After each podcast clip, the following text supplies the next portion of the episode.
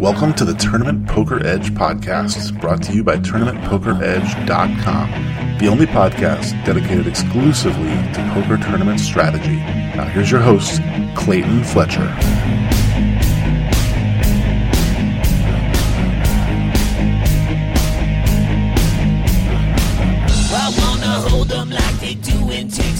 Hello, once again, everybody, and welcome to the Tournament Poker Edge podcast. I'm your host, Clayton Fletcher, and I promised you guys for the last three weeks, if anyone has still not hit the unsubscribe button from three consecutive weeks of listening to just my voice, uh, we finally have not one, but two guests. And not only do we have two guests joining me today, one of them is live streaming this recording on Twitch, which is awesome. And both of them are original gangster, OG TPE guys. So you know them, you love them. We're talking about Killingbird, uh, Derek Tenbush, and of course, Ron Fez Buddy himself, Diego Lamato, is with us. You guys, welcome. How's it going? Hey, hey. It is going well. It's hard to get guests on the podcast, isn't it? yeah, I'm sure you found that that was why you didn't record one for six months. now, now you know why it went away for so long. yeah, well, it is so much uh, more fun for me to have someone to talk to. Uh, so I'm glad you guys are here. And there's a reason why we're doing this uh, special three man podcast for you guys and uh, it, it, occurred to Derek recently that uh, this is the nine year anniversary of Tournament Poker Edge. Yeah, it's pretty cool. Um, in fact, as I recall, we actually launched the website at midnight tonight nine years ago. That's right. Um, so it was yeah, it was kind of a uh, an exciting night for us, and how we're still here nine years later, I'll never know. But here we well, are. It was, it was an awesome one year before Black Friday, so we had a wonderful timing. yeah, that's, yeah, yeah, eight years after Black Friday. So who would have who would have thought? That's so, how I always remember the the date is because it happened yeah. exactly one year to the day before Black Friday. Right, yeah. tax day, April. Yeah. Yep. yeah. So the year was set the stage for me, uh, Derek, as you're about to launch your website uh, nine years ago. The year was 2011? Or, Two, or we're talking 2010. 2010. Yep. Okay. Yeah. And we started working on it in 2009. Correct. Right. So, oh, why yeah. don't we go that before we press, uh, you know, record on the on the on the actual live, right? So let's go back and rewind to how did this even happen? 2009. you guys must have been so young, clueless. Yeah, and, and, I was beautiful. I was way thinner. I had less gray hair. Yeah. right. Right. Yeah. So yeah, it, it was cool. So like Diego and I had, well, so it's interesting actually. The, the way we met is kind of funny. I had posted a message uh, on the two plus two forum, and it's not really all that exciting what the question was about, but Diego basically replied and said, "Oh, I'm in a very similar situation to you," and he just gave me a bunch of advice, and we talked about a bunch of stuff. Yeah, and it was about. I mean, just I, I remember what it was. It was it, you were like, "Hey, I I love poker, but I have a job and I have a kid, and you know, is anyone else in this kind of situation?" It was that early that people were still kind of trying to figure out where they fit, where poker fit in their life, and and how mm-hmm. to how to balance it. So I responded as Derek said. Yeah. Yeah. Basically, sim- similar situation here. Yeah. So we kind of got to be friends through that, and then we, um, along with some other people, started like a private forum, basically like a strategy forum that was a little. A little less troll heavy was our was our goal, yeah. uh, and it was just a pri- it was a, like I said a private forum with I think we maybe topped out at like forty members or something. Yep. This um, would have been back in 09 or 08? Yeah, yeah. This was, uh, I guess we probably started that in 08. Yeah, I'd say 08, maybe late 07 or early 08. And, yeah. it, and it was around for like maybe a year, year and a half before we yeah. even started TPE. So yeah, probably like yeah. 08, early 08. Right. Around, around the year 2003 or 2004, 2 plus 2 was uh, the best website on the whole internet as far as yeah. I was concerned. Yeah. Uh, yeah. Uh, really good players, great thinkers, sharing information and Absolutely. building a community um, by the time you guys started thinking about what you wanted to do, uh, it had pretty much devolved into Yeah. What it is today, which is a very hateful. Yeah. generally, Yeah.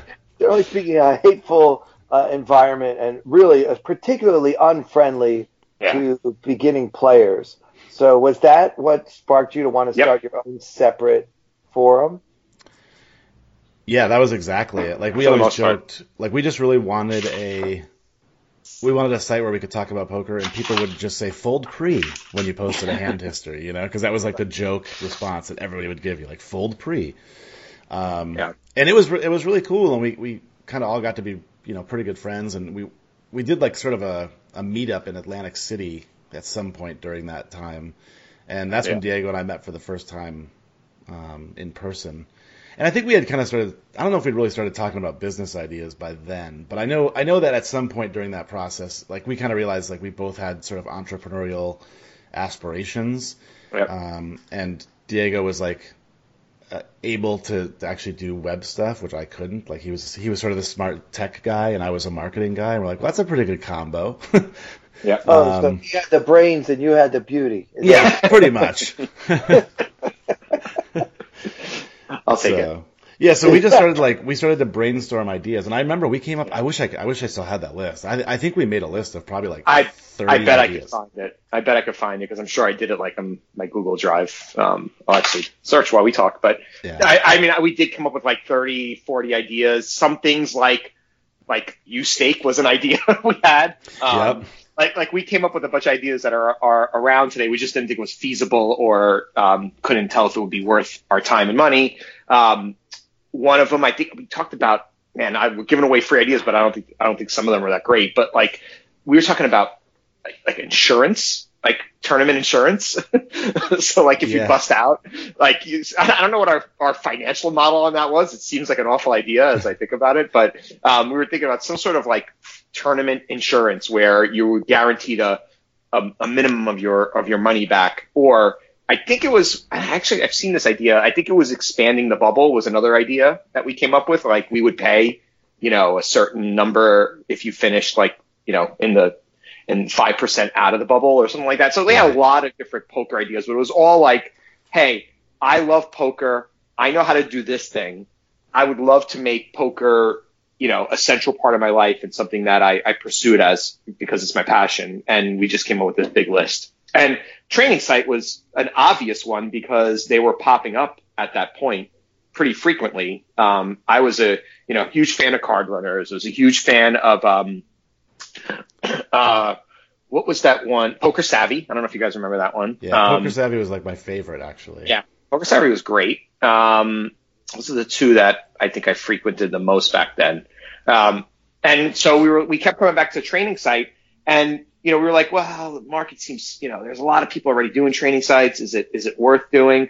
But I think then we got the idea of, you know what? We love tournaments. Like, let, why don't we, why don't we do a training site, but focus solely on tournaments and become known as the, the tournament training site? And, uh, and that's, that, then we just started to like really develop that idea and it, it became like the momentum became incredible on that. We really saw it, saw the lane and we were like, you know, while I have a little bit of technical chops, I'm a marketer too. And we both thought like we really ca- there's a there's a niche here. There's like it, no one's carved out tournament. Everyone's focusing on on everything. And if we could just become specialized, maybe we have a place in the market. Um, and then, and which you know obviously turned out to be true. But then um, Derek came up with the name, and once he did, that's it. I I just thought it was a brilliant name. Um, I remember you sending it over a, a, AIM, the instant message, the old instant Yeah. message program. Oh, That's yeah, AOL. Yeah. and and we were just throwing names out there. I I'll, I'll try to dig up the other name ideas we came up with, but when but you said how about Tournament Poker Edge? I was like, wow. I just stared at it. I was like, that is a great name, and it went from there. Yeah. So you guys met on two plus two, Yeah. um, you know, virtually, and then you met in real life in Atlantic City and Yep. talked about possibly doing something together. Realized you had a lot in common, and then decided to try to make something happen. Uh, this is uh, an amazing story. Uh, I feel like nowadays everybody would just complain about what other people are doing on Twitter. yeah. They're actually doing something themselves. So uh, Yeah. you know, maybe it was Yeah. good that social media hadn't really gotten that big by then.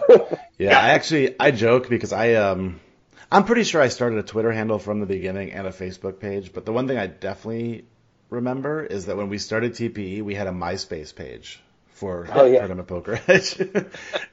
I don't know why or what the purpose of that was, but it went away pretty quick, obviously. Yeah. yeah. And yeah, just to expand a little bit too on what Diego's saying, I think one of the reasons we ended up settling on a training site was like for selfish purposes. We were kind of like, well, yeah, you know, we we like talking poker and we want to get better at yeah. poker, so let's just let's start our own training site.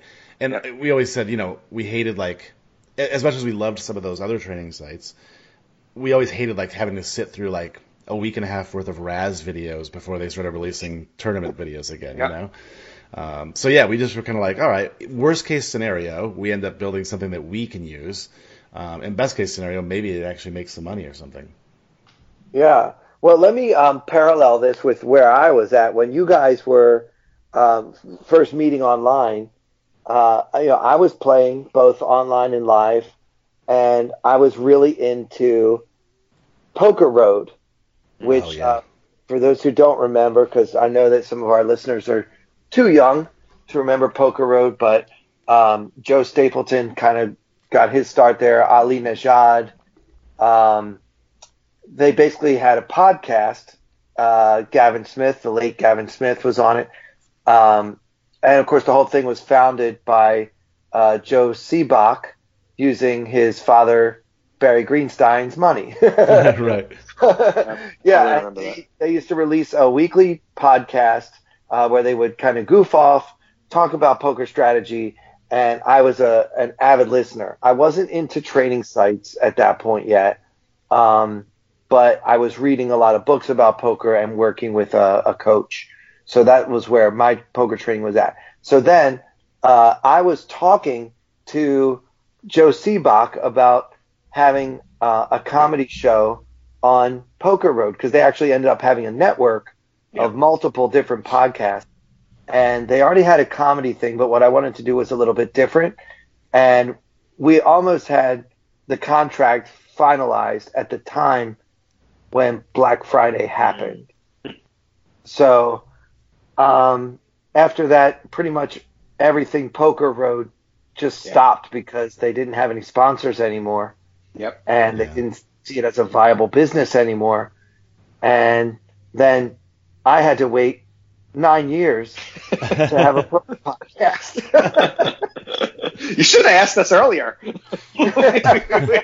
well, instead, what happened is you guys kind of filled the void that was left when uh, when Poker Road died, um, and all of us players were out there like wanting to listen to strategy content and other, you know, just poker news and what, whatever was going on. And the poker podcast world was very bare. Um, you got to remember, yeah. listeners have to remember, this was a long time ago, and podcasting wasn't like now there are like 75 million poker podcasts, but back then it was like Poker Road was it. And then you guys came, and I was like, oh, this is cool. Um, yeah, they pick on each other a lot, but they're kind of funny. and sooner or later, they do eventually talk about a hand or two. yeah, yeah. And and then I listened, and I, I grew with you guys. I was listening to you guys, and you guys, the shows got better and better. The podcast got better and better, and uh, then they kind of stopped. And then that brings us to when I finally contacted Derek and said, "Look, we need to get that podcast going, man." yeah. And man, am I glad we did. Yeah, yeah it's been great. Yeah. It's been one of the the best things that's happened uh, since last year's World Series to me. there you I go. Love, I love awesome. being uh, associated with you guys, and like you guys first met virtually online, and then eventually in person. I hope to meet you all at the TPE meetup in Vegas because I, I you know, listeners might not even know this, but I haven't met most of you. That's right. Yeah. Ever. That's the world we live in now. Face to face is a luxury, but it's not necessary. Yeah, it, it, took a while for some, even some of the people that we started the, the, the site with, for us to meet them. Just we were doing everything virtually. I mean, Derek yeah. and I were. I was always, you know, New York, and he was in North Carolina. So while we hadn't met, um, we we've probably met at this point maybe 15 times in person, right, Derek? Maybe. Yeah, yeah, maybe, up, to, right? up to today. You know? Yeah. so it's like yeah, like once or twice a year for for nine years, um, and we did all this uh, virtually. So um, it can be done, uh, but it is nice to, to to actually get that time in person. Um, and we did a lot of you know, especially early on when we started getting together, as the site started taking off, um, it was helpful for us to kind of strategize where we're going to go next. And the um, the podcast didn't start immediately. Um, there were a couple of things that we kind of discovered along the way. Um, one was the podcast, which started late in our first year, and um, and then I think TP University started in 2013. So those are those are things that kind of just naturally evolved from the original intention of the site. But as we started talking to more of the you know people who were um, using the site and seeing how they wanted to engage with us, we, we figured some some things out there about the structure of what, what we brought to the table.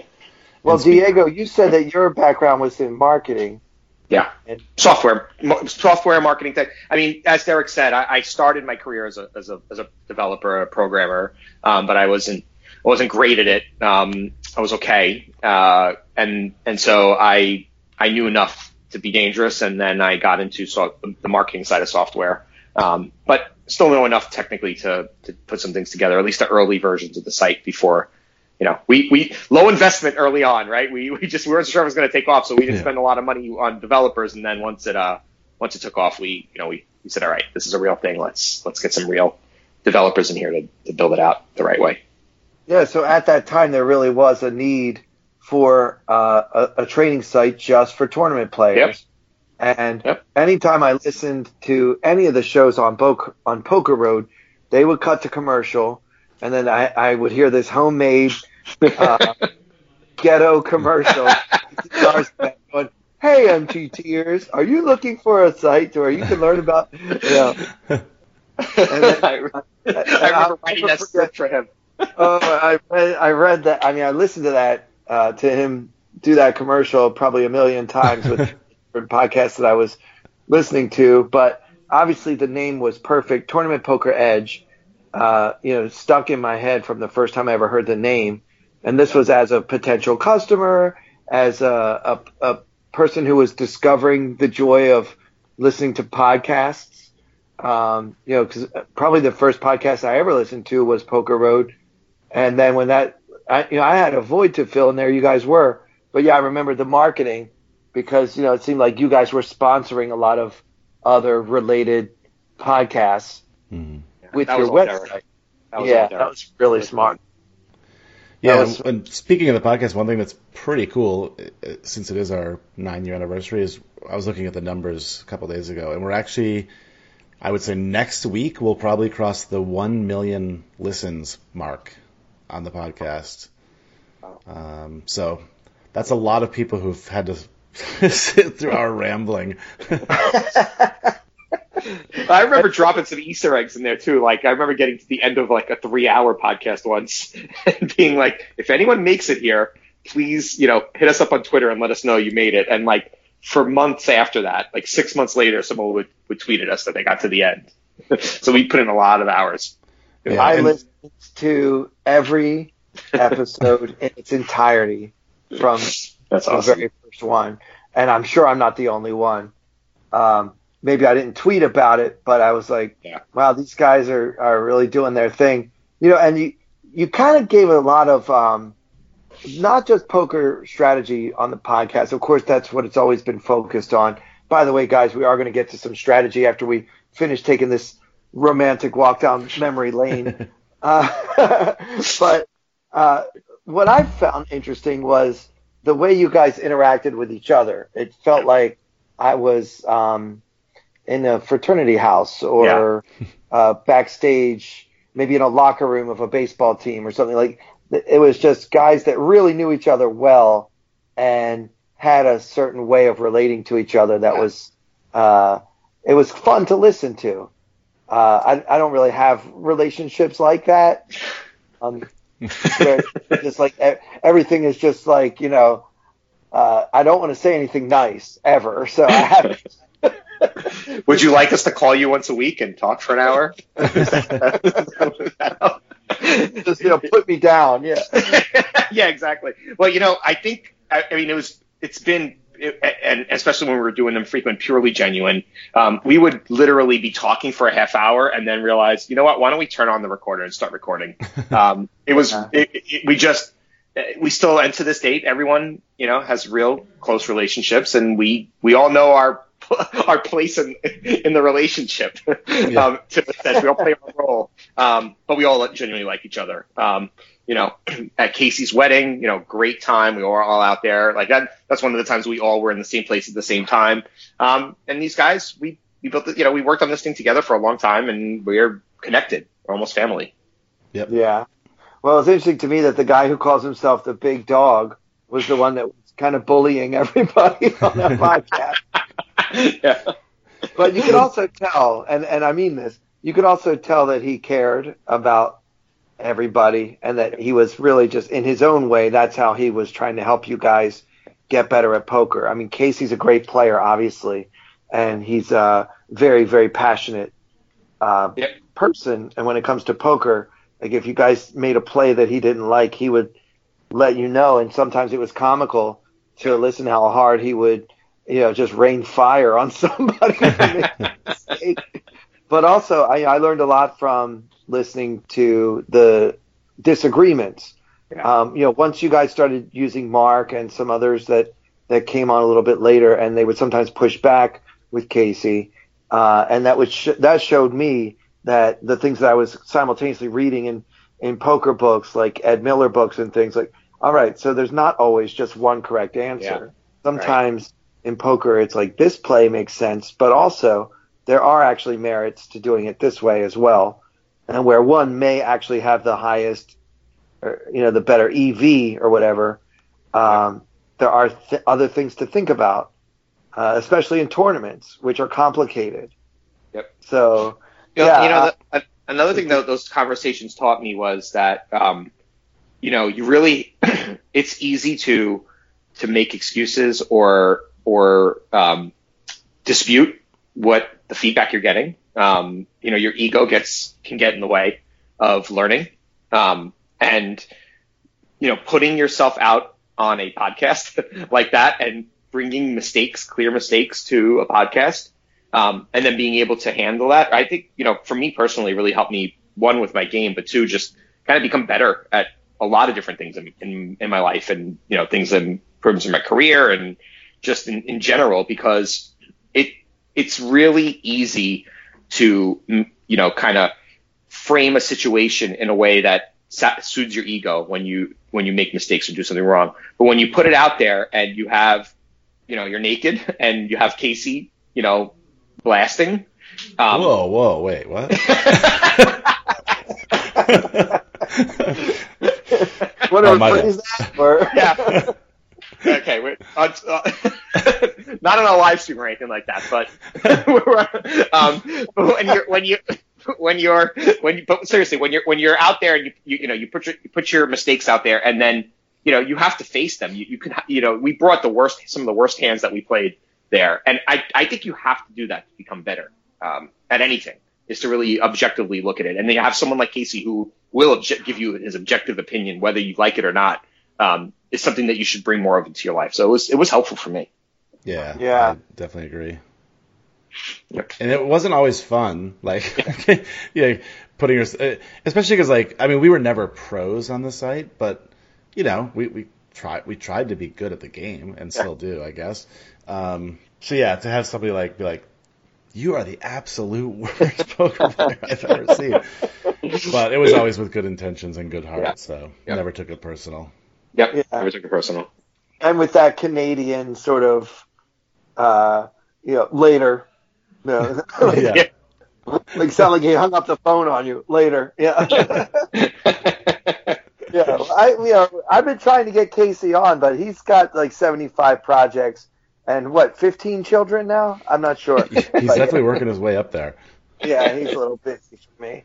Um, so uh, yeah, I'm sure people would want to hear about um, the first time you guys decided to take your show on the road and go to Vegas uh, for the World Series of Poker. What year was that, and how did it go? I mean, to me, like some a, a phrase that's stuck in my head from all the hours of listening to your podcast before, long before I was ever even on the radar to be the host or something, is the TPE house. Yeah.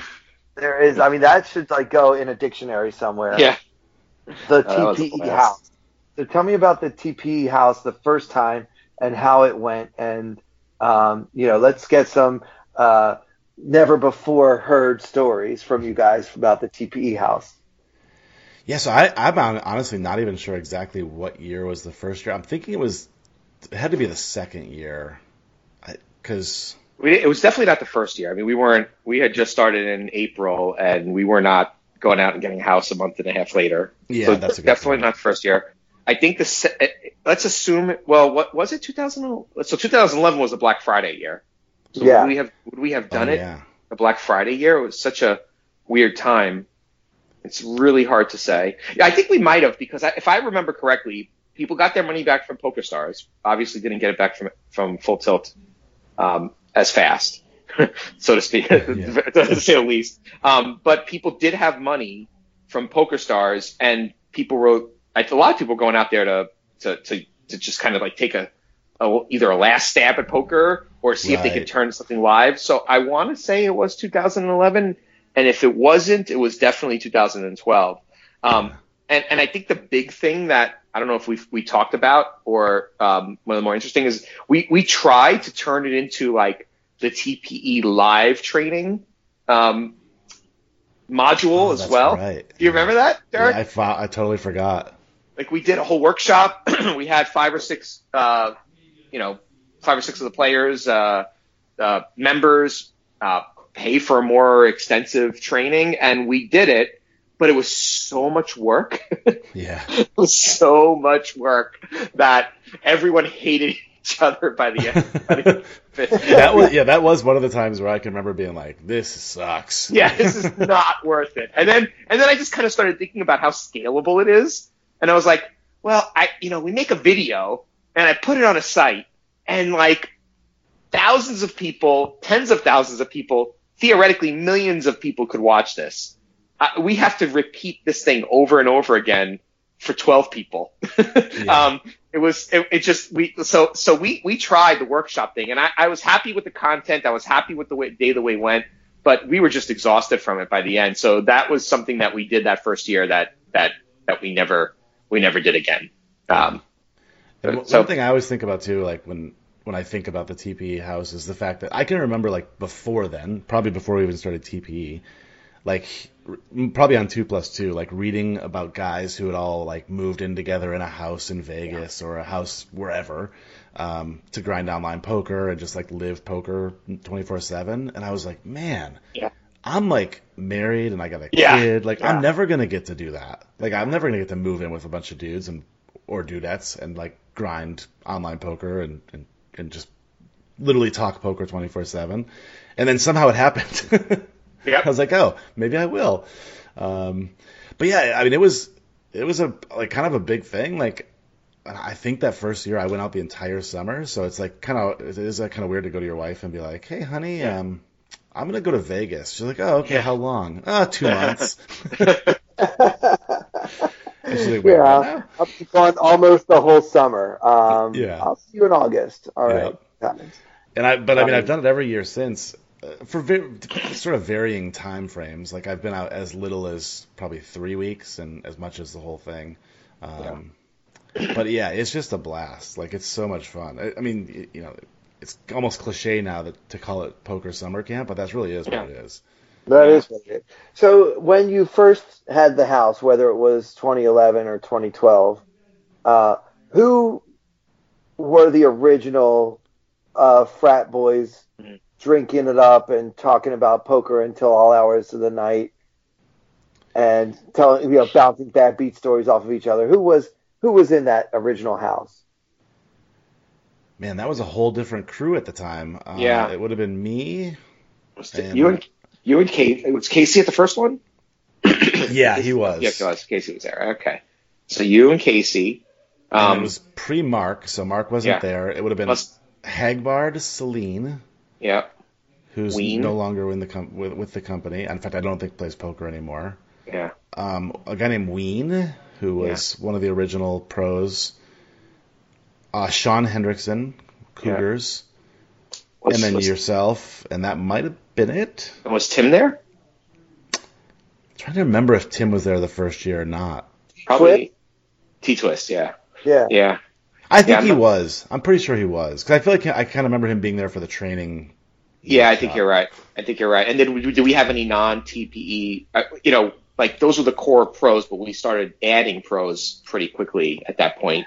Yeah, um, and I don't think any of them moved into the house. I do remember uh, Flows moving in towards the end. Yeah, because he but was he wasn't ever really part of TPE Charlie. or anything. Yeah, he just yeah. he's just kind of a uh, a hermit, so he just like yeah. put himself on the couch and never left. yeah, yeah. Yeah, and I remember, um, so I, these guys would go there for the whole summer. Um, I, well, for the whole WSOP, I, I was, you know, I never quit my day job. Um, so I was kind of juggling multiple things. So I, I, I wasn't able to go for the whole summer, but, um, I would go for about a week.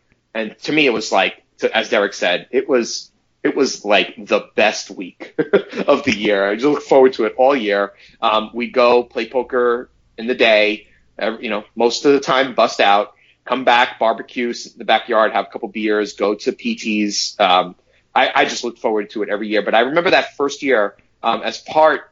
Derek always would load up on the swag and bring it with him, and used to drive there in the beginning every time with like boxes of swag, right? I, I shipped it a couple that? times and I drove it a couple times. Yeah, yeah. Um, but one year, I think it was yeah, it was the first year. Derek Derek decides that we're going to get TPE stress balls, um, and so he has this, you know, four boxes of of stress balls, which within a day or two became just weaponized and was were like, you know, you couldn't walk anywhere without getting nailed in the head with a stress ball. so it really was like a frat house. um, a lot of fun. We had to come to like agreements, like you you could get hit with the ball if you're on the sofa, but if you're in your room sleeping, you can't get hit. but but if you're sleeping on the sofa, you could. So so there was all kinds of havoc and mayhem going on there. Yeah. So who was on the rules committee that helped you decide where it's okay to kill somebody with a stress ball? yeah, we, we kind of had to like pretty quickly start to establish rules. Like I remember that being one. I also remember that like messing with anybody's laptop or a computer yeah. was yeah. like strictly prohibited because yeah. yeah, you get people like you just have your Facebook account open or something and somebody would go in and do something like, all right, none of us need to like get in trouble over any of this stuff. so, so yeah, I think those were the two big ones. Like you couldn't yeah, you couldn't go in anybody's room and you couldn't mess with anybody's computer. Pretty much everything else was on the table. Yeah. but I'll tell you, the best thing was the talking about hands into the night in the backyard. It's just the best thing. I mean, you think the podcast is fun when we sit and talk about hands. We would sit in the back with, like I said, with a couple beers, barbecue, and I mean, you know, not even our bust out hands, but the hand that was like really just perplexing us, right? Or you just felt like you could have played better. Um, and then you'd have, you know, willing, you know, everyone who was there loved the game of poker, right? And just loved to deconstruct these hands. It, it's, it's what we did on the podcast, but it's what we would do in the backyard. Um, I mean, I just remember sitting with Mark and talking about a pair of sevens um, for like four hours, looking at all the different ways that that hand could have gone and how we should have played it. It was just just awesome. So much. Yeah, fun. every every accomplished player I know has friends that are willing to go deep into yep. a hand for a long time and really analyze and really think about it. Now with the advent of solvers and, and things yeah. like that, it might not be as much of a debate because you can kind of just yeah. plug it into the computer and, and figure out what's what's you know more or less quote unquote correct. But you know, lately on the podcast here, we've been talking about how there is a difference between uh, being unexploitable and maximizing yeah. your expected value. So, uh, you know, even there, I think even when somebody can prove that something is GTO uh, it still doesn't necessarily mean it's what you should do. Yeah.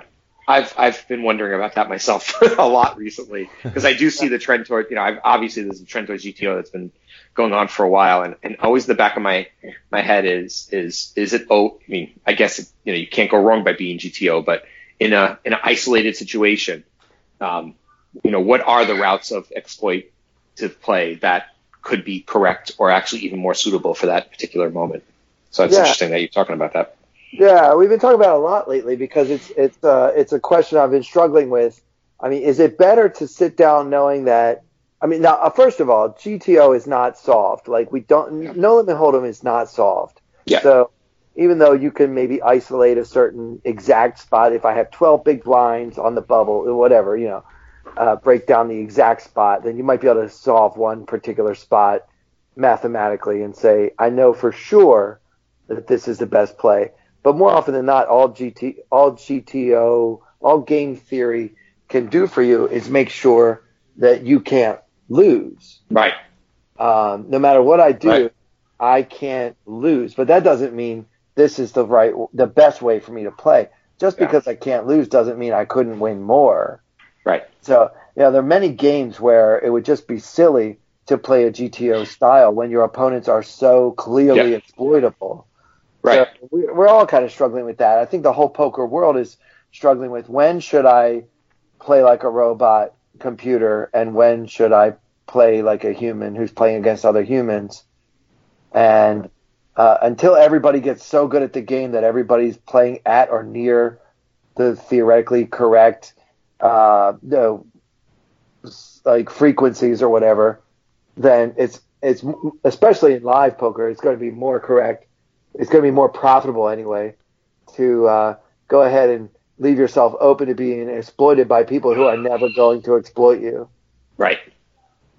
So absolutely, that's what we do.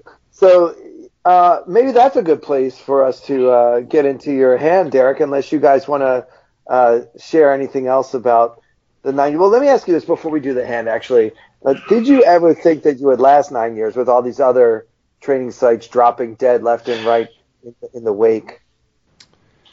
I don't think I, I'm not sure we ever thought that far ahead. I think honestly, the only question we ever really asked ourselves was like, will we like lose money? like, yeah. well, you know, because I can kind of remember saying like, man, if we just like break even, that'd be cool. We'll have done something. We'll have learned a few things you weren't relying on it as your sole source of income. No, no, no. But I mean, I will, I will say, um, we we were successful pretty fast. You know, pre Black Friday, it became very clear that it was working, um, and we were we were growing really quickly, and, and we we were very happy with where we were by the end, you know, by day 364. Um, yeah. And then then Black Friday hit, and it was I mean, things cratered really, really quickly. You know, because everyone's like didn't know what was going on. So I think the first, like literally, people the next day were canceling subscriptions um, left and right, and then even those who weren't, you know, they they would see the next they would see the next bill and they would be like, oh, I forgot I had that thing. Let me cancel it now, right? so so it was it was uh, within within a year, you know, we we were like one fifth of our member base, and so at that point. Um, wow. we were pretty sure it was going to die um, pretty quickly. But prior to that, it was going so well that I think, you know, and we start, we actually, we, we made an affiliate deal with Card Player Magazine. Um, we, we started to, we were, I, I know, I, I'm pretty sure I speak for Derek when I say we both saw the path to TP becoming, you know, the full time thing and then expanding beyond training. Perhaps there's a cash game sister site. Like we, we were like, okay, this is working. Um, I, I think this could become something that becomes the thing, and as poker grows, we'll continue to grow with it. Um, but so so I, I do think there was there was the intention. Um, but then after Black Friday, if you had asked me in August of 2011, I have said we probably have like six months left, um, maybe nine months. Um, but then we kind of shifted our strategy. Um, we did, you know, start to go out to Europe a little bit more. We signed a couple of European players to make videos. Um, and we didn't necessarily change our our marketing, um, you know, our content, but we did advertise a little bit more there. And then, you know, live play started to take off a little bit more, and so we we saw the U.S. players come back a little bit. Um, and then our pros had some really good years um, in 2012, 13, 14, and it got back to where it was. Uh, but it was, you know, it took a long time to get back to where it was, but it never, you know, it didn't didn't have the same growth rate um, that it did. So sorry, long long answer to your question, but um, we, we we would have expected it to have died pretty quickly after after Black Black Friday. Yeah, I would agree with all of that. And I think yeah. the biggest thing too, like I, you know, in terms of adding anything else before we go into strategy, I, I would definitely just say like thanks to all the members who've been around. Yeah. I mean, we we literally have people who've been with us for yes. you know eight years. call um, them the OG. Call them the OGs. yep. I would love to go. In fact, I and I probably should at some point. I would love to go find the longest member yeah. and like send him something cool or or whatever. Um, but yeah, I mean, like it, it really. I think a big reason why we've been around so long and why we were successful in the beginning is that we always like put a lot of focus on the community aspect yep. of TPE. Oh, um, you know, we've always done a meetup every year in Vegas. Uh, we even we even I remember one year in Atlantic City we invited players uh, during like a circuit event or something to like breakfast to basically give us feedback on the business, like what do you guys want to see more of, what don't you like, what you know, what's frustrating for you. Um, and I think doing that kind of stuff really set us apart from you know a lot of the competition. I mean, we were the best customer. We were we were the customer. Like Derek and I knew exactly. We we tailored it to the type of people like us who loved poker, maybe didn't have enough um, enough enough friends in their life that played poker, didn't know who to talk to about it.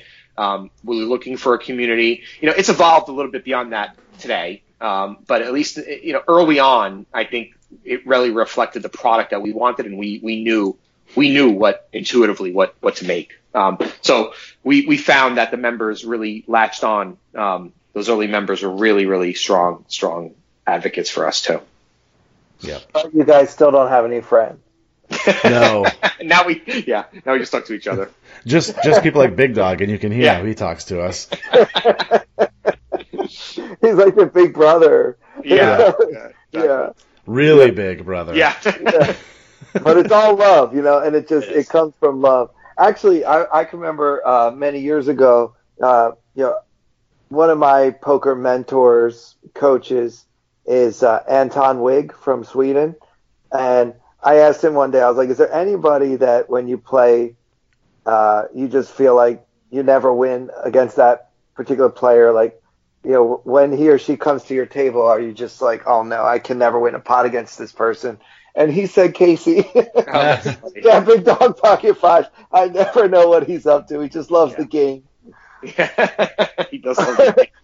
yeah, and I, I know. I know what Anton means by that. Like Casey loves the game. Like to him, it's always about the spot. Yep. It's mm-hmm. you know, it's not about laddering up, and it's not about uh, you know what the book says I should do. He's in it. He's in the game, and he if he thinks he has a spot, he doesn't care what two cards he has. Yeah, and so true. Yeah, he's not GTO. He's not a GTO player. he's like the opposite. He's probably way more profitable than uh, a computer with his cards would have been, because he, you know, he's he's exploiting people's tendencies and and capitalizing on their mistakes and maximizing his win rate that way. So uh, it, yeah, I just remember when Anton said that, and I said, "Wow, that's uh, that's really interesting because uh, I don't know what it would be. I've never played against Casey, but I, I don't think it would be easy. Uh, how do you put him on a range? Because right. I don't know if he's playing the right range or if he's like feels like he's got a spot. Yeah, he's there's tough. such a thin line between um, being a, a overly aggressive, loose aggressive fish and playing that hyper aggressive but knowing where you're at at all times style. And you know, Casey always seems to be on the right side of that line. Yep. Absolutely. Yeah. There were so many times in, when we were doing hand discussions where he would say what he would do and I'd be like, well, I can never do that. So yeah. Thanks for the feedback, though. I don't so have true. the cojones. yeah. All right. Well, let's talk about what kind of cojones we do have because we've got a hand. Uh, why don't you talk us through it, Derek? And whenever it's your time to make a decision, we'll we'll talk about what we think you should do before you do it. That sounds good. Yeah. So this is from uh, the 20k guaranteed on America's Card Room. Um, from I think a few months ago, I played this hand. Um, we are currently sitting with a 100 big blinds at 75 150, uh, and we are in the cutoff with Queen 10 of spades. Uh, it folds all the way around to us, and we raise to 399, so I guess about two and a half x. Um, which I think everybody I think everybody's raising queen ten of spades from the cutoff 100 big blinds deep. I would assume. Oh uh, yeah. Yeah, so I don't think we need to spend too much time on that aspect. I'll, I'll take this part. Raise.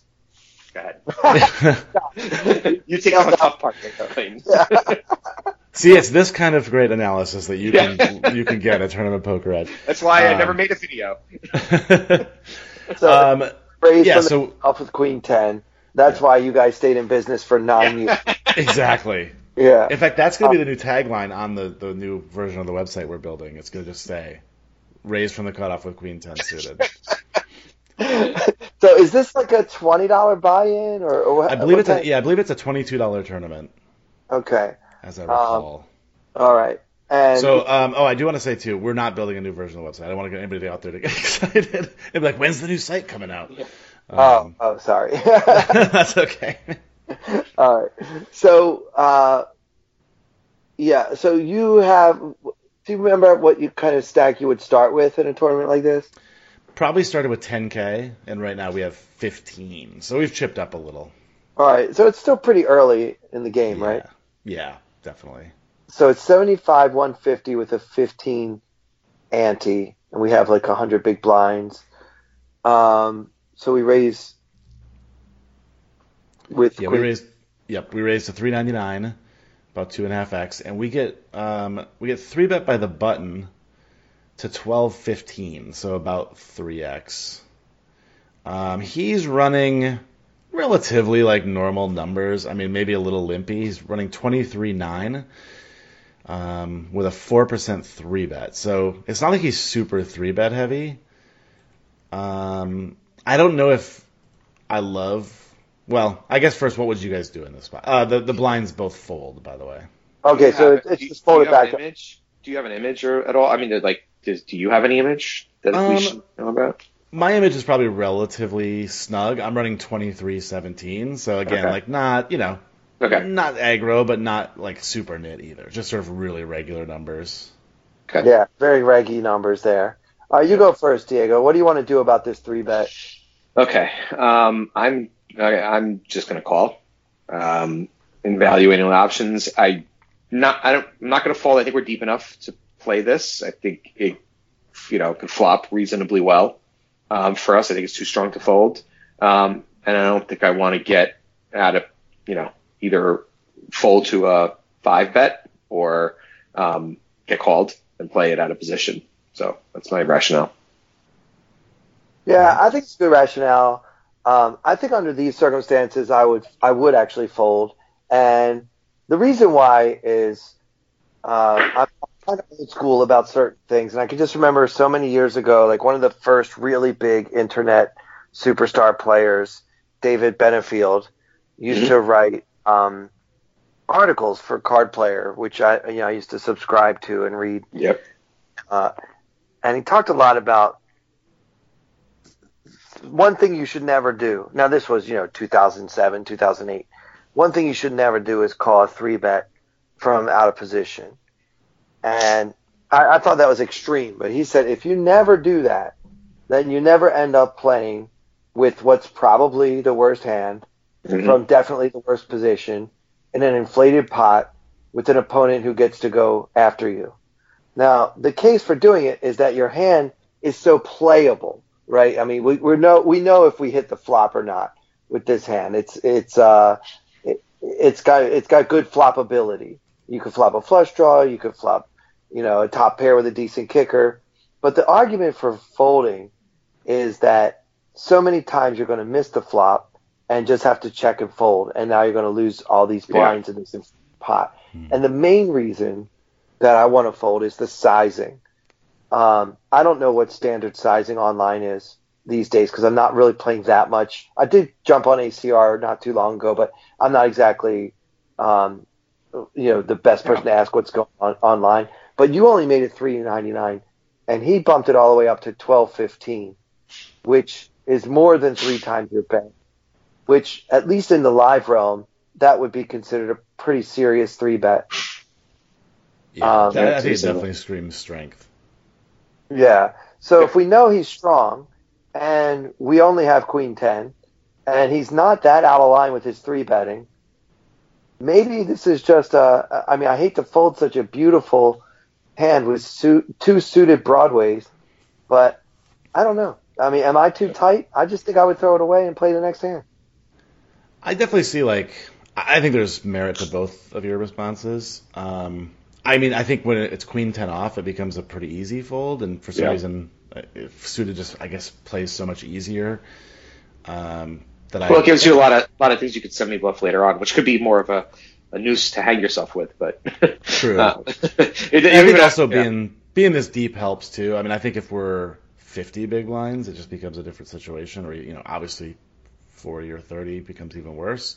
Um, but yeah, I, I definitely like. I don't have a strong opinion either way. I mean, I know what I do in the moment, but um, I, I like if if there was a a Bible to tell me exactly what to do with it, and it said fold, I wouldn't be surprised, and if it said call, I wouldn't be surprised. Yeah. Well, I can imagine um, like Assassinato would find some way to go through every hand you've ever played on the internet and see how much you've lost by mm, calling yeah. out of position and yeah. then missing stops and checking and folding. Right. Um, so uh, that's not that's not to say that it's a terrible call either because like you guys have both pointed out, we have 100 blinds. Uh, and I agree that it's a worse call the shorter your stack is.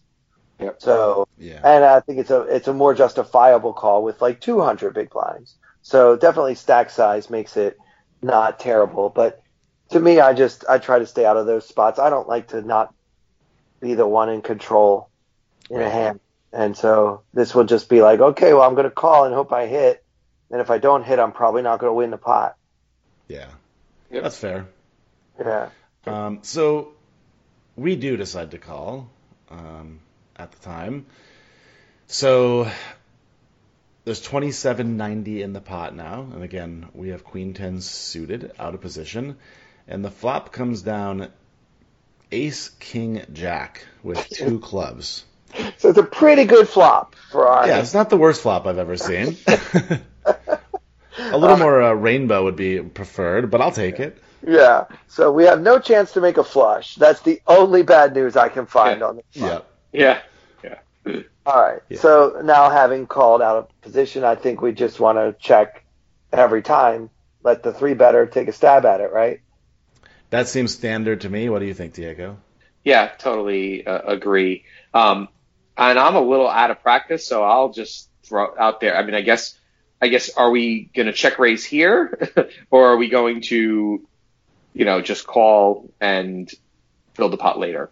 Uh, what do you? I, I guess. Yeah. Or, sorry to change, drive the conversation there, but that's the first thing I think. I'm like, no, I it's a good, check, great question. What is check, the play, Derek?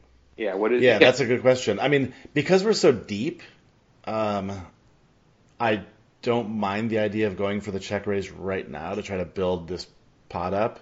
Um, obviously, you know it this flop is really good for a three betting range. Yeah. And if he has something like nines, well, we're probably not going to get anything else out of him anyway.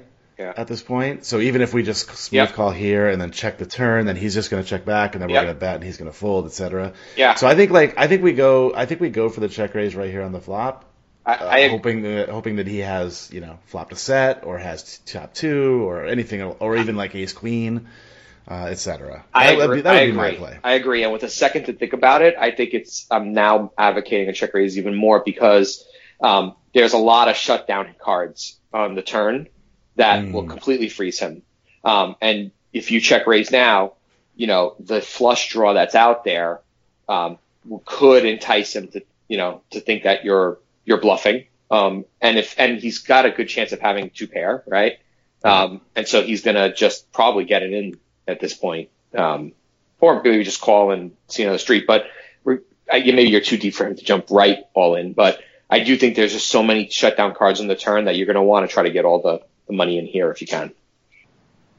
Yeah, I love yeah. I love thinking about what to do with the nuts. You know, it's so rare to have the yeah. yeah. Yeah. It's a great a great problem. Like just imagine myself in this situation. I mean, obviously when you have the nuts, um, you you you can't make too many big mistakes. I mean, we're not going to fold, so um, yeah. yeah, I don't see any reason to lead out. I don't think I would have much of a leading range on this board. Um, yeah, I would agree. but this is a board that hits our, hits a lot of our opponents' uh, three betting range, right? He could have aces, he could have kings, he could have jacks. He could certainly have three bet with ace king, ace jack. I don't know if most players with a four percent three bet range could have king jack, but I'm not going to rule it out either. right. Um, I think we're going to check, and I agree with you guys. I hope he bets a lot, and I want to raise a lot because he probably hit this flop pretty hard. Yeah. Um, so he does go. We check, and he does go ahead and bet. He bets pretty small though, nine thirty into a pot of basically twenty eight hundred. Oh. Um, so pretty small, which it tells me either he like. I, well, it would tell me two things. One, he does have some hand like eights or something where he's just going to bet, and if he gets three bet, he's going to fold. Or he has a strong hand and he's trying to get us to three bet, or just make sure he gets value from my entire like flatting his three bet range. Um, so I don't actually mind. Like, I'm not that bummed when I see his sizing because if it is those two options for why he's betting that size, then again we're not getting called. Like, we're not getting any more chips out of him if he's got an under pair. Um, and if this is a value bet, then that's awesome because we have the nuts. so, um, so I think we can raise, and I think we can raise on, uh, you know, pretty big, uh, expecting to get to see him fold immediately or eventually get all these chips in. Yeah, so then if that's the case, I'm sorry. Go ahead, Diego. Jump No, in. I was just gonna say I really like the logic there. So Yeah. I, yeah, go ahead. Yeah. So when he bets here, if he's got a hand he's not going to continue with, he's taking his one little continuation bet, and when we raise to any size, he's going to fold. And if we just flat, then he's not going to bet anymore or put another chip in anyway. So we might as well be optimistic and try to get him for some chips. Uh, Yeah.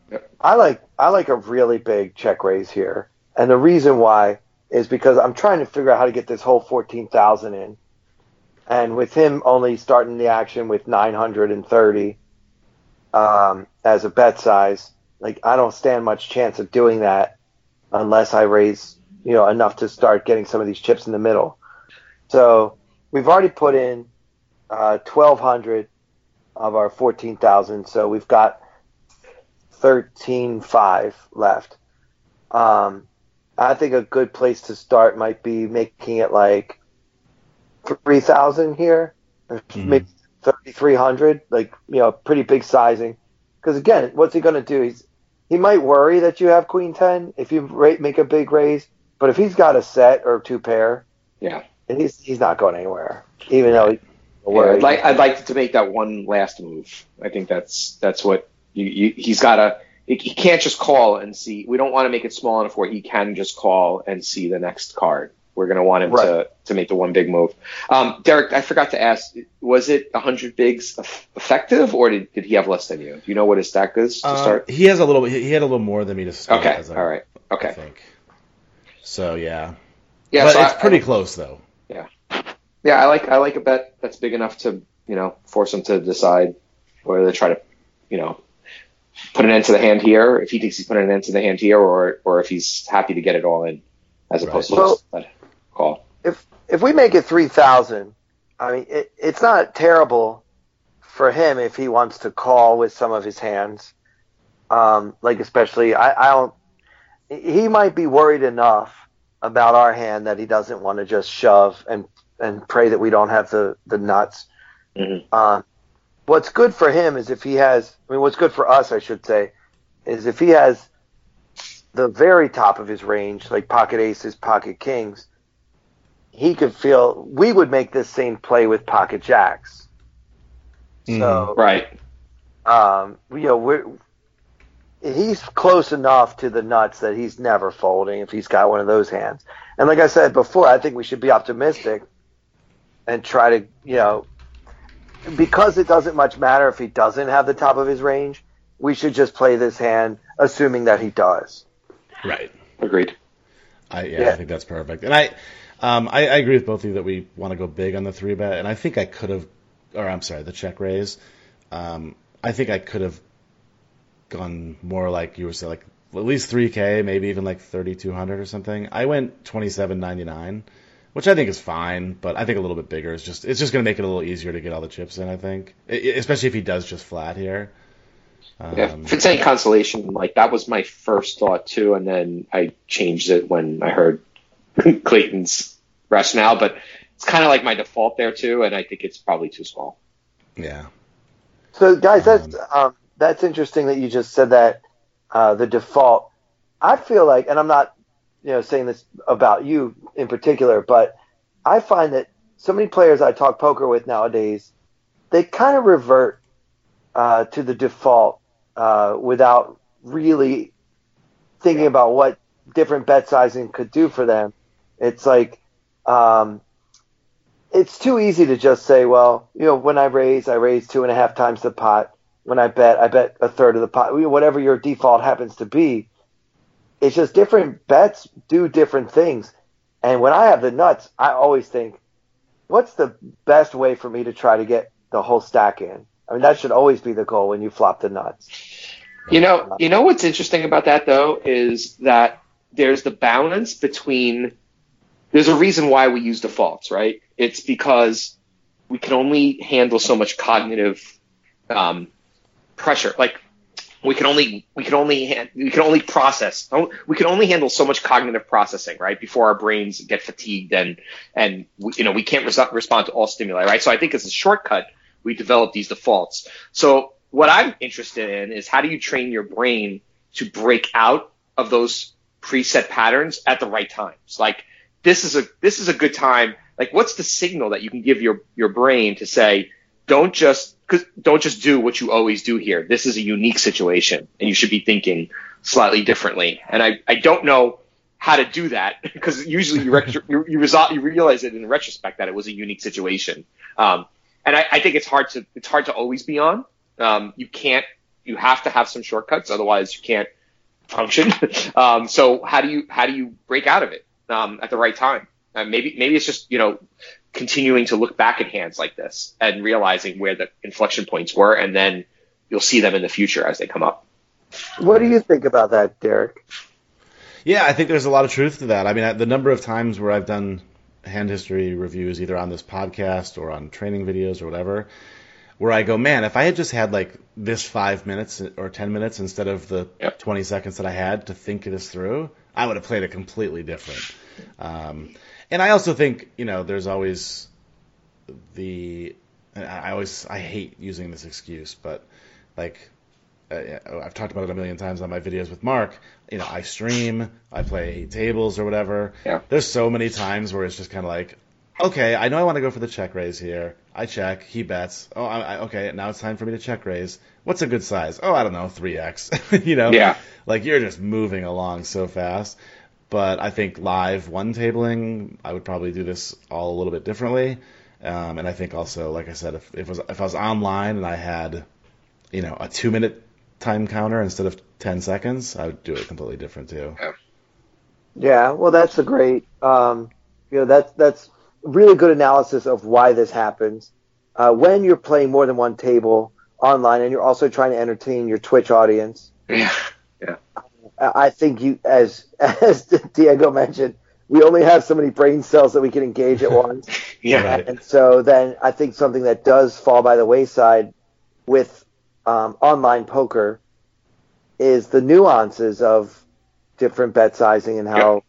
they can offer your opponent different pot odds, tell a different story, help you accomplish whatever your goal happens to be in different ways when it's so easy. And the sites make it easy.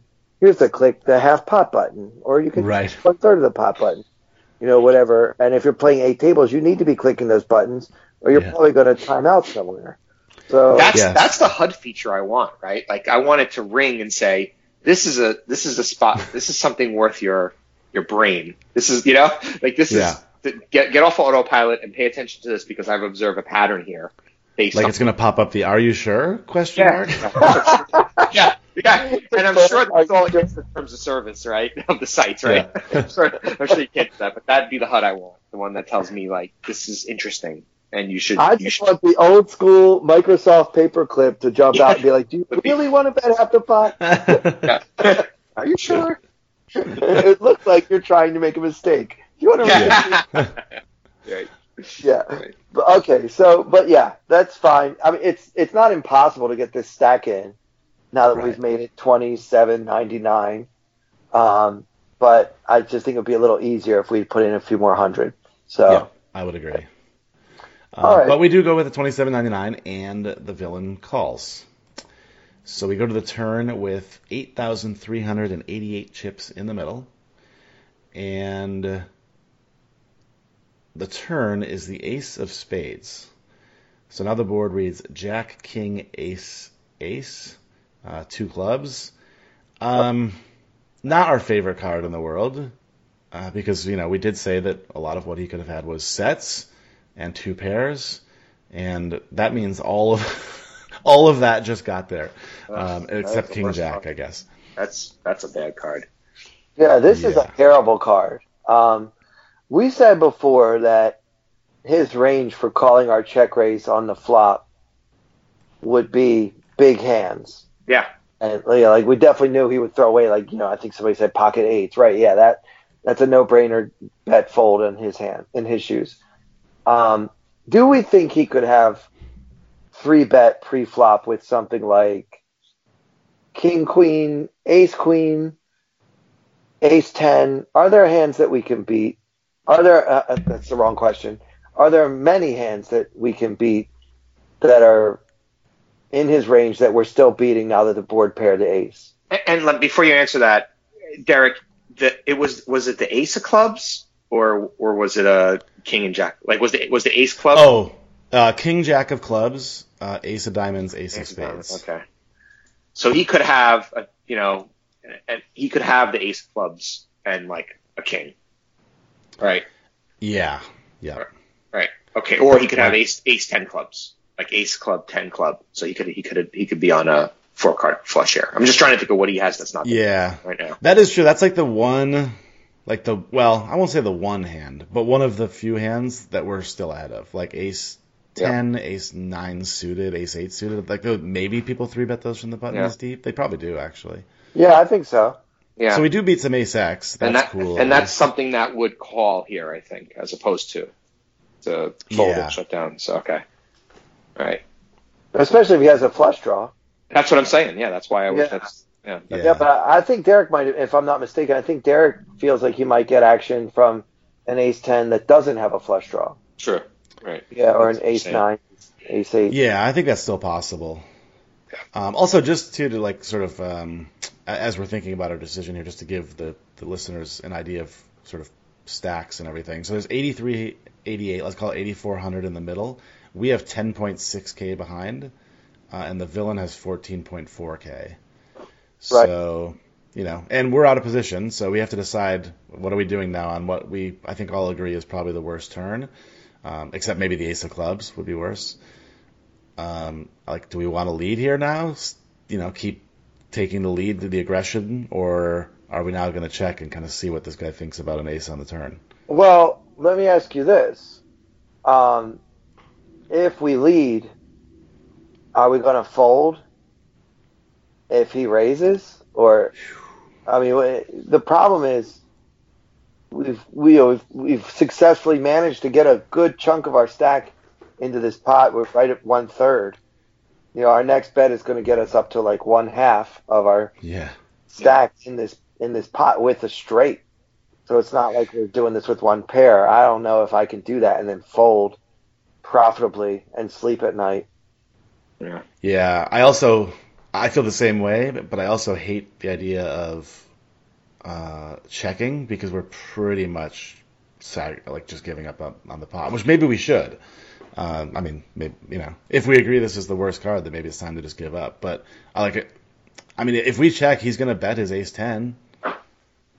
Right. And we So go, if you we know, if we check, we should be planning to. I mean, yeah, I, it, it is the worst card, and it's the whole reason this hand is so interesting. I mean, you know, playing the nuts on the flop was fun, but now we really have something to think about. Yeah. yeah, Um, yeah, I mean, I am afraid that we're beat. Uh, but I'm not. I'm not really planning to fold a straight. I mean, I guess we could bet really small, like bet like twenty two fifty or something, and then fold to a shove. I mean, we'll still have like 60, 70 bigs behind or something ridiculous. Yeah. Because um, I mean, yeah, we're still sitting on 100 big blinds. Yeah, I mean, I can't. Actually, see... no, we're not. That's what we started the hand with. My bad.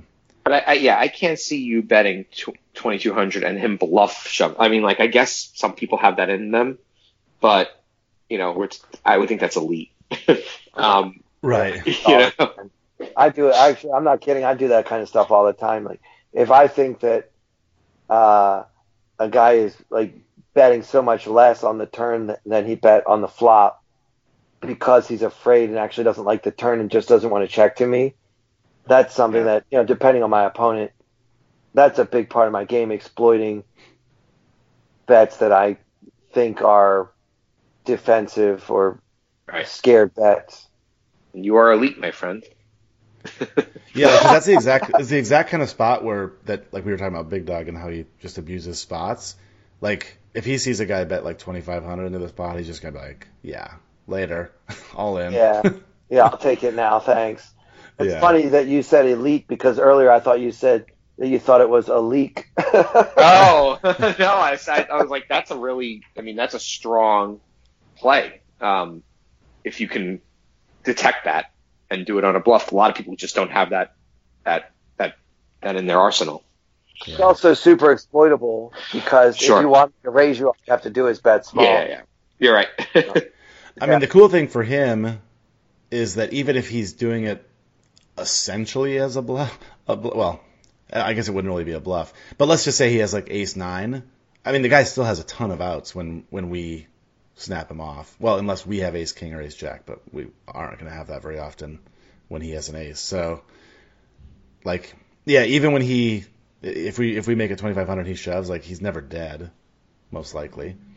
A lot of a lot of players uh, would take your line on the flop with a flush draw, and then bet really small turn as a trying to set the price to try to see if he can hit his flush on the river. On yeah, very true. you don't see it as much when the board pairs like that, but it does happen. So, I mean, he could easily put you on a flush draw and just try to protect his three of a kind with a big raise if you bet Yeah. small here. So, so I got to tell you, my gut is check fold, and I'm not sure I can verbalize it. Why? Why? um, I, I, I I just think. I think he'll be happy to take a free card. Um, well, will he be? Let's see if, if he's if he's mm, uh, now that I think through it, if he's if he's on the draw, it's a perfect spot for him to take it away. Although you three bet, so I'd be afraid to just try to take it on the turn if I were him.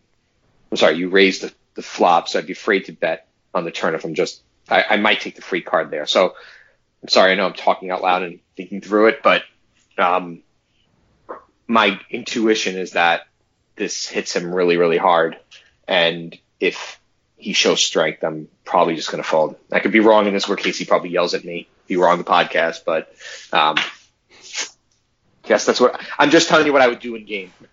Right, right, right. No, I think that's I think it's a reasonable line. Like, I mean, if if we're so convinced that so much of his range just improved, then Yeah. it can't be the worst thing.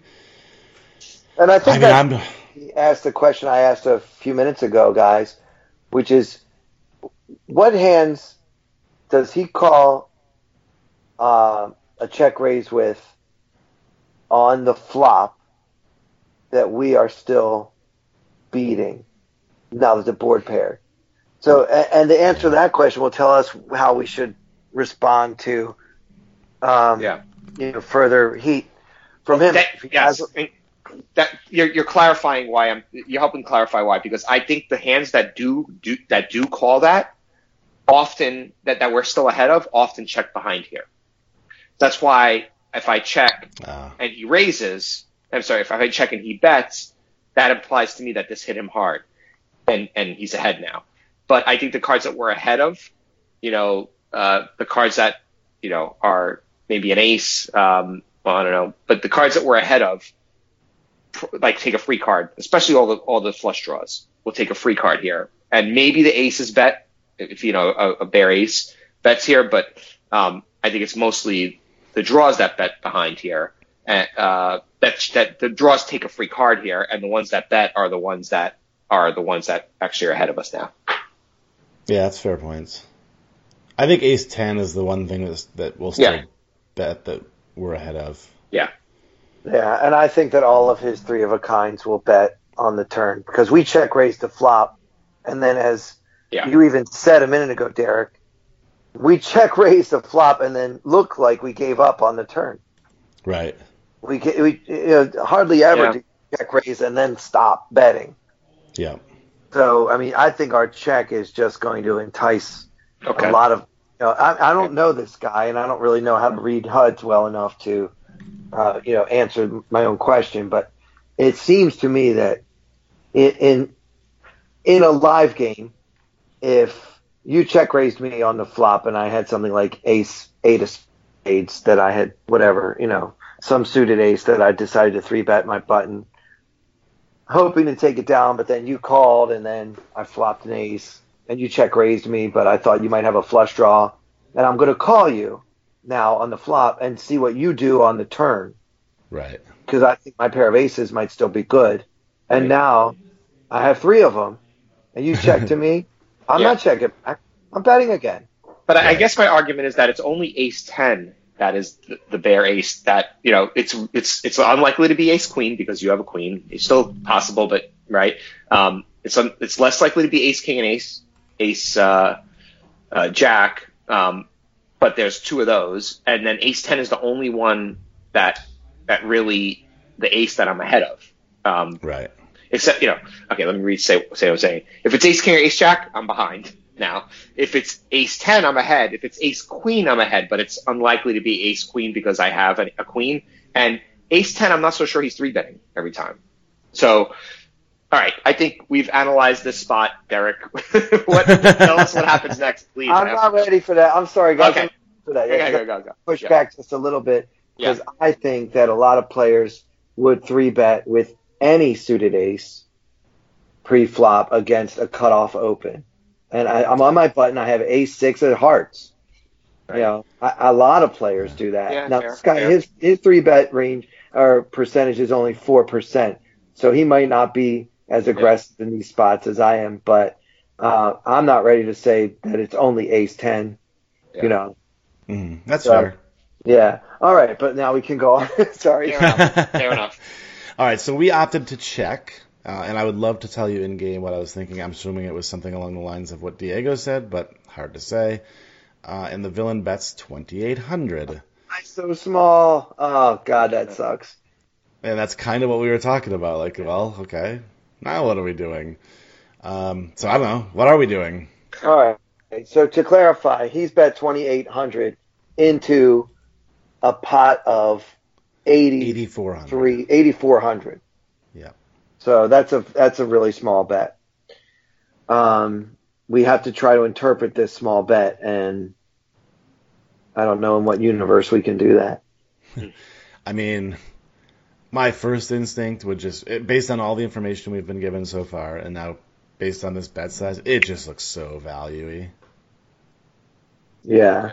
Like, just, I mean, is he like, if if he like, what's he trying to get to fold?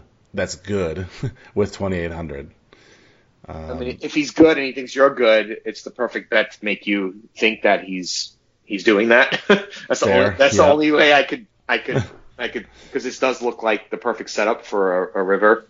Um, you know, pot size bet. Well, I guess is it pot? Would it be pot size? No, it'd be less than pot size, but it would you'd be it would be a pretty decent part of part of the pot. Your your stack. yeah, yeah. If we were to if we were to call, Yeah. um, there would be fourteen k in the middle, and we have seven point eight behind. Right, right. So Right.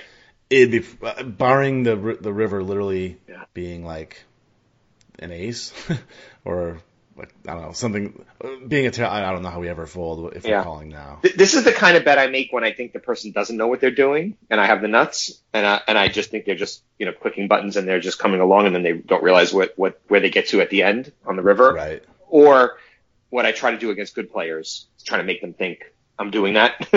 but, Yeah. so so I, I yeah Late it. Yeah. So all right, yeah. I, I, I keep my original stance. I think I'm I'm just folding here. Yeah, uh, you know, anyone who's been listening uh, for any any number of episodes, you know that I don't like to fold big hands for small bets, but I think I'm going to throw this away too, um, because I know I'm going to have to face the bet as well, and it's like I hate to fold a big hand. Yeah. But my hand used to be a lot bigger. Right. Than it is right now. With all this information I have now, I, I guess I'm just, you know, all right, maybe I got owned with this little 2800 into 80, 8400 but that's okay. It's early in this tournament, and I'll just uh, I'll get them next time. I think it's time to fold. Sometimes yeah. just get owned. I think I agree with both of you. I think folding is uh, definitely best. By I know it, I, the way the way you're saying that. I know what that means. and so we call it. I could have I could have finished those. It's been nine years, buddy. We're finishing each other's sentences. Yeah. we're well, we're, fi- we're finishing each other's bad lines. yeah. Well, now the plan yeah, I think I just to call again any river. Yeah, I, I think. Yeah, I just got so like I I I know exactly what it was. I'm sitting there looking at my computer, going oh, great. That's the worst turn card. Well, screw you. I call. yeah. Like, it's just a frustration call, I'm pretty sure. I think, that, going back to what we were talking about earlier, like, if I had a lot of time to look at this, and honestly, I don't even know that I needed that much time, but I clearly needed more. Um, I think this would be a fold, but in the heat of the moment, I was like, screw you. I call. Yeah. So, as I mentioned, now there's 14K in the middle. We have 7.8 behind. And I guess if you could ask for the worst possible river card, it would be a club. Um, and we get the nine of clubs. know, Actually, I think an ace is worse than a club. Yeah, that's true. Yeah.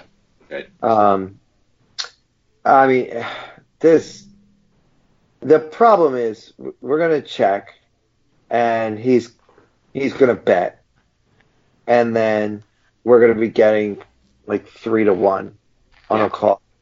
And is the question, then the question only really becomes is my straight good at least 25% time? Right. Yeah. And I think it's probably good about that. Yeah, I think you're right. And so that's what sucks.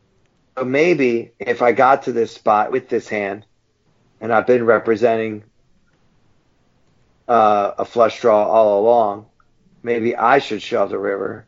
Check, raise the flop, check, call the turn, shove the river. I mean, sometimes he's going to be like, "Oh, okay, sure, I have a full house, so I'm cheerful." Yeah, but if if we're going to call him anyway, maybe we're better off. Right, if you're going to call him, right. If you're, I, I think I can still find a fold. Um, Wow. I mean, that's just you put in half your stack and then fold. I know. I know. But it yeah. is but a really that's, bad card. I guess in the moment you might be able to be like, "Wow, I really should have folded that turn." Yeah. Now I'm calling. Yeah. But I do kind of like what you're thinking uh, as far as shoving here. I mean, if we're calling anyway. Yeah. I, really, try, I mean, uh, yep. but I guess we're doing it to try to get him to fold. Uh, an ace. A better hand, right? Or not a better hand. Sorry, to fold. Yeah, to fold like an ace, but Hmm. I don't know. Well, we Do you want him to fold an ace? No. Yeah, he wants. You know, he wants to bet. Yeah, he wants to bet it. You want him to bet the ace. Yeah. So shoving doesn't really make sense at all. Yeah. Can't get a better hand to fold. Yeah. So yeah, that was me thinking out loud and coming up with something that doesn't work too. yeah, I, I, looked at the road sign and I was like, well, that's an interesting road to go down. Yeah. There was a dead end at the end. yeah. Yeah, so I guess we have really no option here but to, to check. The only question is, are we check calling or check folding? I mean, it's pretty break even. I think. I mean, yeah. what is your estimate of how how often our straight is good? It's probably right about twenty five percent. Is it though? Hmm. Yeah, I think it probably is. Yeah. So in that case, because it's a break even call, then you should be indifferent to calling or folding, except for the fact that you already put in half your stack. So it's like, how how easy will it be for me to continue in this tournament with the stack I have now if I fold. Well, or, you still have seven. You still have seventy-eight big blinds. Yeah, so pretty. No, no, not seventy-eight. 50, no, it's fifty big. 50, 50 It's still good. It's still fine. Yeah, it's yeah. De- definitely we still have a playable stack, so that's not going to be a problem. Um, it's yeah, I think I think check folding is probably okay here, but we shouldn't even be here because we should have folded the turn. But yeah, um, I think you know, I think I can. It's kind of like I was talking about earlier. I, I if if you told me you you called here, I'd be like, okay, that seems okay considering the price we're getting and how often we're probably good. But I think folding's probably slightly better. Yeah, I mean it's probably negative EV. I mean, or zero EV either way. So yeah, it's super close. Um, you know, that assumes that 25% is about right as far as an estimate of how often a straight is good. Well, what's interesting here is, um, not to pat myself on the back, but I didn't want to call pre-flop. so, right. yeah. This is how we get ourselves in these situations. Yeah, exactly. Well, well, well put. Well, well referenced, Clayton. Going, going all the way back to yep. 10 years ago on two plus two, fold pre. Fold pre. Yeah. yeah, that's right. That's it. Those guys were right. Those trolls on two plus two were right all along. Just fold pre and stay out it of it. It all came full circle. All right. Oh, oh man. So well, let's hear the result. Do you have the result? Yeah. So so we check. Uh, he shoves, and I have no idea how long we tanked, but I'm assuming probably not very long because we're idiots. Uh, we decided to we decided to call, um, and the pot went his way with the ace eight of clubs. Oh. Yeah, I knew that that ace of clubs mattered. Yeah, so I mean, uh, as you were saying, Clayton, uh, people are three betting all their suited. Well, at least a, a percentage of their suited aces here. Um, so we were actually good on the turn somehow when we wanted yeah. to fold, but yeah. it all went to hell on the river. Yeah. yeah, that's interesting. That yeah, I really hate folding for a small bet on the turn. Um, but it's just I didn't know how to play and going forward if I call there. So. Uh, oh wow, that's a that's a really good hand. I'm I'm glad you found that hand. That was a great hand for us to discuss. It makes yeah, me, it was cool. makes me want to yeah. get back into a podcast or something. I mean, Derek, you want to podcast? Hey. we don't even have to start one. We could just take one back over. I could do this every week. I'll take a break. I had, I had three weeks with no one to talk to. Now you guys all want to do podcasts again. yeah, yeah. It, it would quickly devolve into once every six months, so don't worry. Yeah. Your job is safe, we promise. Yeah. We're not going down that road again. You know what's actually kind of interesting too about this hand is that he didn't. I'm surprised we just didn't get this all in on the flop. I know. Why not? Yeah. Ace eight of clubs on the ace king jack two club yeah. board. I mean, that's like the ultimate get it all in hand. Um, but we would have just been even more pissed that way. We, we would have been pissed at the poker gods instead. We're pissed at ourselves for not folding pre.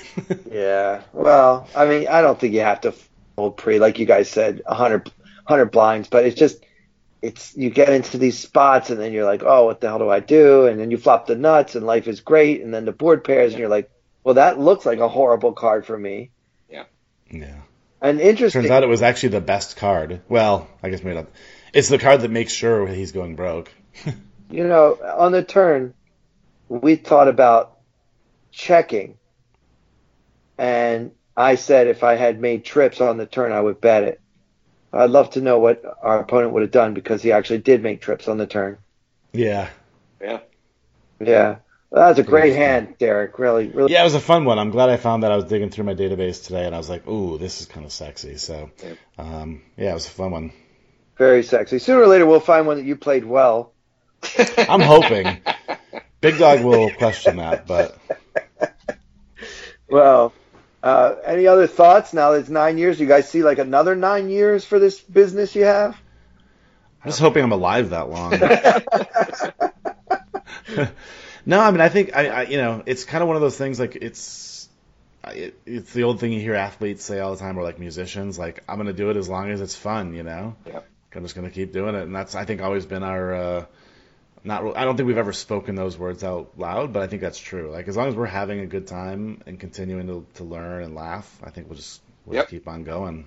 Yeah, the spirit of TPE is definitely a fun-loving, poker-loving spirit with a lot of camaraderie and friendship, and uh, you're trying to help each other, which is so hard to find in the poker world nowadays. So, uh, I, for one, hope that TP will last forever, and that uh, we can, you know, keep it going for a really long time.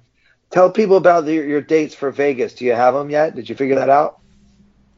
So I know that I have um, I've booked my flight there. I booked a one way flight, uh, so I'm arriving May 29th, um, and I'm not sure when I'm coming home. It could be a couple weeks. It could be. I don't think it's going to be closer to a month.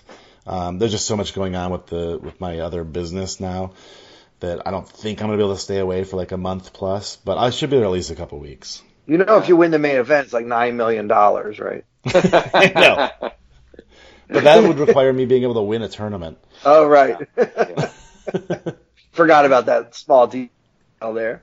Uh, yeah. What about you, Diego? Are you going to be in Vegas this summer, like everybody yeah. else? Yeah, most likely. I typically do, you know, uh, uh, four days or so. Um, haven't selected the dates yet. It kind of depends on my work schedule, like usual. Um, but I'm going to try, you know, I'll probably go out there when Derek is out there. Um, it's usually fun to, to hang with the guys. Um, so not sure yet, but there's a lot. I mean, the schedule looks great this year, so there's a lot to choose from. Really so, good schedule for the 50th annual World Series of Poker. I mean, I can't wait. I've been checking my. Uh, I've been looking for flights like every day. I'm going to yeah. find a really good. Um, I'm kind of like uh, a little bit nitty about overpaying for travel because I travel so much. So I just check yeah. 37 websites every day until it goes down $20. Then I finally yeah. buy. Well, uh, you may know this already, so forgive me if it's something you already know. But if you, you should be checking that incognito, because yeah, okay, yeah. all right, all right. Some people yeah. know that. So, no, because they're jerks, and if they know you're yeah. going to fly, they're like, "Oh, well, we don't have to yeah. lower it." Oh yeah, yeah. Let me let me finish that thought for so those who don't know it. Um, if if you're going to check flights often, looking for a good deal, check it incognito because the cookies on your browser they'll they'll leverage that in the algorithm in terms of what to pay you um, based on how frequently you're checking, um, which indicates interest, which indicates that you have high demand. And so uh, just go to an incognito browser. This way, it's always a fresh search.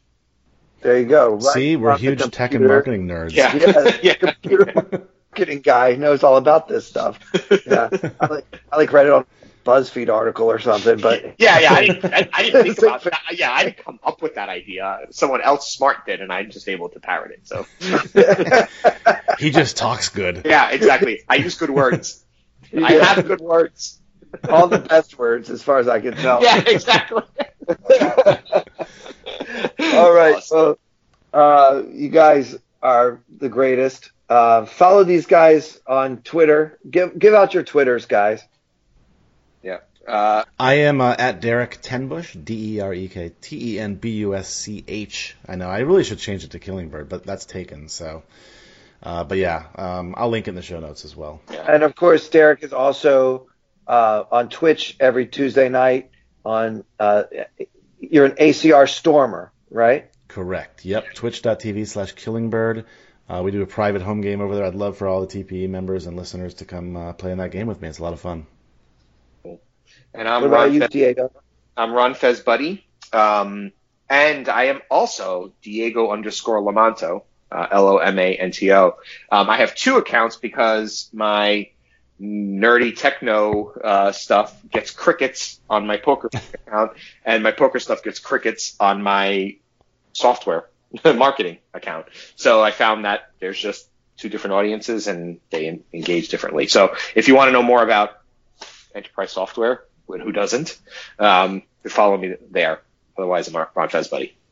Talk about sexy. Yeah, yeah. Oh yeah, yeah. That's how I, uh, you know. Keep talking, baby. exactly. And press, press the ladies.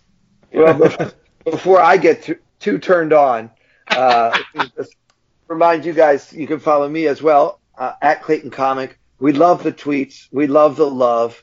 Uh, we do not care at all about the awards that we were not nominated for or anything else. We do it for you guys. And uh, so for uh, Derek and Diego and everybody who's ever been involved with Tournament Poker Edge over the last nine years, I'm Clayton Fletcher. Thank you so much for listening.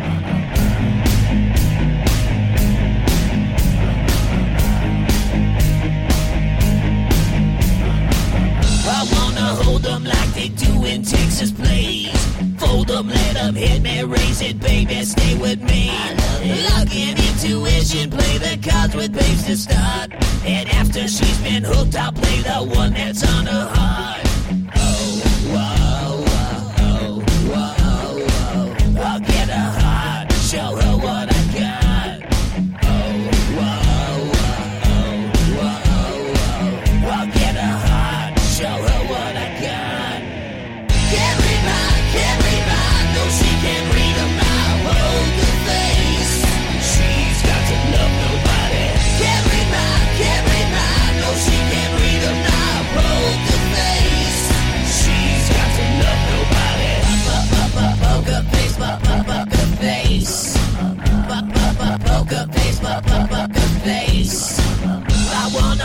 with her, hot pair we will be. While little gambling is fun when you're with me. Russian roulette is not the same without a gun. And baby, when it's love, it's not rough, it isn't fun, fun. Oh, whoa, whoa, oh, oh, oh, oh whoa, whoa, whoa. I'll get her heart, show her